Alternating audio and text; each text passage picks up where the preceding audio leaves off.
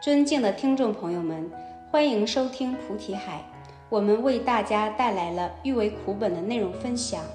根据章句开示记载，欲为苦本主要针对欲界而言。欲界有六天，也称之为六欲天，称欲为习气。而这个欲的习气是出漏的，它很出众，而且导致有漏。对于我们修行，对于我们平心，都是有很大的阻力。欲炽盛，我们的烦恼也会随着炽盛。所以我们要明白，欲可发性是建立在哪里？欲是怎么产生的？首先，自身具备六性，在我们眼睛能见当中就会产生见欲，耳朵能听的能力当中能产生闻欲，依次会有尝欲、嗅欲、触欲和想欲。六性欲它能够起到这种种的影响，在对境中也有六尘的影响，分别是色尘、声尘、香尘、味尘、触尘、法尘。所以，不管你修行也好，不修行也好，大家都存在欲，只不过修行的人对欲捕捉的能力比不修行的人要敏锐，因为毕竟有闻思过，知道什么样称之为欲。当我们修持止观的时候，心会静下来，所有的根尘动乱都会相对平静下来，但是我们的欲想永远不会平静下来。在六性欲当中，当你盘腿一坐休息止观的时候，你会听到很多的声音，包括你去思维你自身的想法。声音当中会让你产生闻欲，比如外面有一些人在讲话，你听到了，听到之后像闪电一样经过了吗？并没有，它会勾招你，诱惑你内心的想法，我们称之为妄想。你随着这种生成，你会去思维，有人在讲话。是谁在讲话？讲些什么？当你存在这些成分的时候，就已经产生了预想，随之也产生了文欲。如果不修行的话，坐在这边，如果听到这样的声音，不认为它是欲望，觉得这是一个人正常的本能的反应。人本能的反应本来就是建立在欲上，所以说这也是可以理解的。而人随顺这样的六性欲。所以迟迟不能够摆脱欲界的束缚，业的纠缠原因也在这里。所以说，人顺此恶而留此方，随什么恶顺什么恶，就是这个欲的漏和欲望。当然不是说你有欲望就等于你没有得本或不修行得本，并不是这样的概念。你的德是你的德，你升起的欲望是你升起的欲望，是两种东西，不能混为一谈。所以，欲界众生虽然能够修习德行、积累德本，虽然这样修持，虽然这样去闻思造作，但是依然不能够摆脱根性当中常立的六性欲，无法摆脱。六性欲是根深蒂固的。包括师傅现在在讲章句当中的见解，所有人听到之后会产生闻欲，他会通过自己的意想推动自己的实心进行分别测度，去好要，去渴求。讲了些什么？要讲些什么？所以其中都会产生预想，所以人没有办法去隔离什么是无欲下的文思，什么是欲上建立的文思。而陀罗尼行者遇到法的时候，不会去发挥意想推动实心去分别，而是本心当中本自具足。所以遇到这样的法则，要让自己觉悟觉醒，所以要文思。见解不同，所产生的欲点也不一样。同样是这一个对境，但是你心念的不同，给予欲或者是非欲这样的铭文也不同。而我们虽然身处在这样的欲界，但我们很庆幸，我们有这个善根，有这个福德，遇到了佛法。佛法教导我们如何去远离不善的境界，舍离一切妄执，得到最真实、最本来的那个样子。当你得到本来的样子，是不会存在被烦恼所束缚、被无名所遮障这样的现象。所以佛法讲的是大般若智慧，并不属于求神问佛一类的邪魔外道。很多人最初会认为佛法设立了神明在高处，有很多的信徒前来礼拜、前来焚香、前来供养，然后心中祈祷自己所要的愿求。认为佛教也不例外于其他宗教，也是同样的模式。然而并不是，佛法所阐述的道理和见解是本心本来就具有，但因为人的迷失、无名的关系所障蔽而不能够了解。佛是先觉之人，而我们是未觉之人，差异就在这里。所以先觉之人将己所觉到的这样的智慧，再分享给未觉的这些众生，这叫慈悲恩惠。佛法做的事情是这个。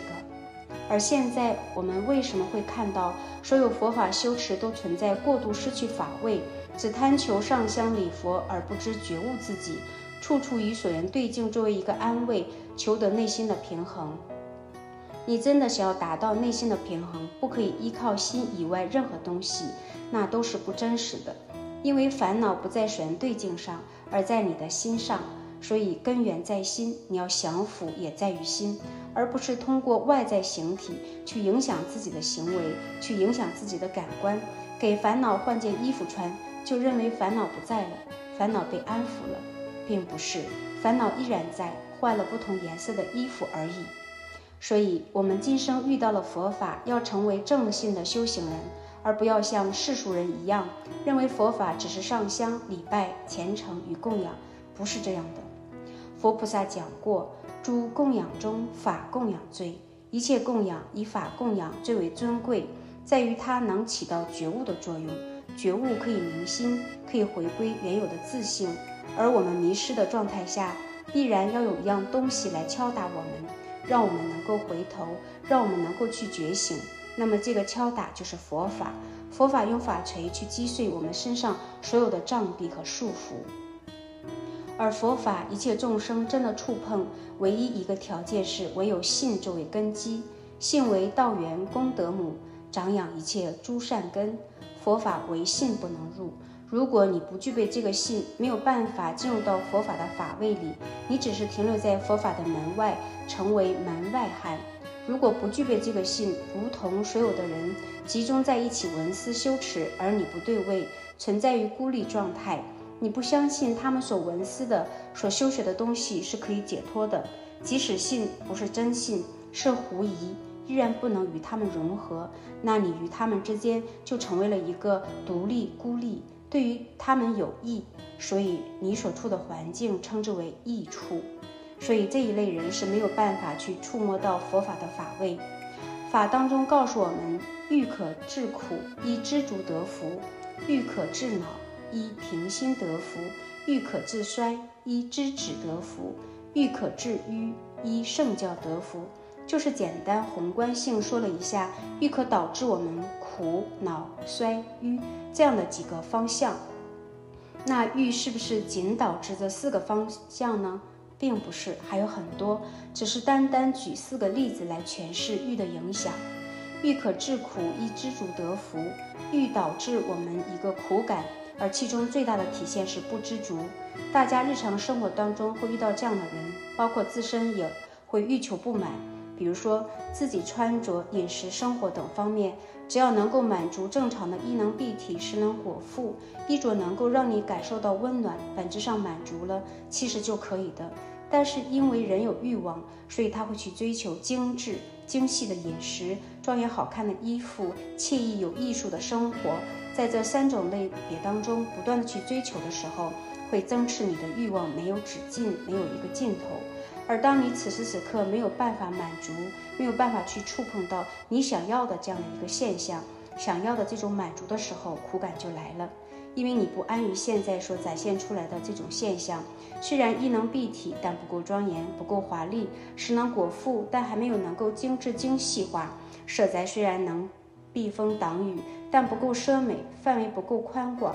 所以其中产生种种欲望，不能得到满足，就会产生苦感。最大的原点在于不知足，没有办法安于现状。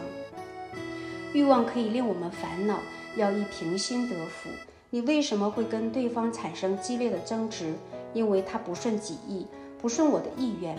而你这个想要他人能够随顺我的想法和见解，能够随顺我我意，未能得到满足，就会升起烦恼。与他人争执，是因为心已丧失忍持，有动乱，失去平等性。这个时候应该平心，行者仁者当平心地，心地若平，一切成事，一切挂碍皆当平复。所以，当我们心不平，惹得自心升起烦恼，回光回光返照一下，要平心，要静气，要熄灭自己心中的怒火和嗔心。欲可自衰，依知止得福。有的人把它解释成心的衰败，于道的偏离，堪称为衰败。这里面讲的不是这个，是放纵自己的言欲，言欲无度导致四大衰竭。所以遇到这种对境，你要知道隐患，而去制止这种想念和行为，能够去解脱这个衰败。修行人要懂得，四大的衰败最真实的体现在于死亡。所以淫溺过度，命不久矣。而且通过这样的种子，会更加坚固你在这个六道里面的轮回。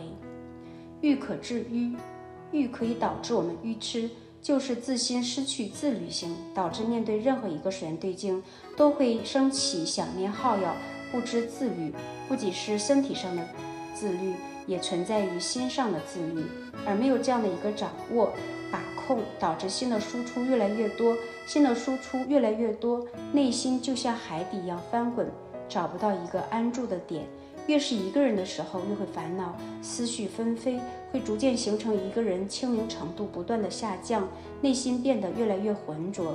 清明表示身心清安，浑浊表示体重神魂，这就是愚痴的现象。面对任何水源对境的时候，不去思维其中的法义见地，而只是思维欲望，去随顺这个思维而跑，去欣赏这个欲想，所以让人越来越愚痴。那如何降服它？如何解决这个问题？要仰仗佛的大般若门，也是依圣教、圣道所行处的教导，坚决去降服。所以章句当中告诉我们：欲为苦本。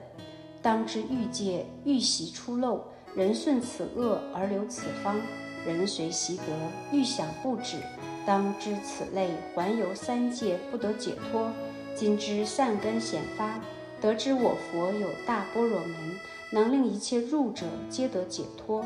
此门唯有信愿得入，禅取之众不见益处。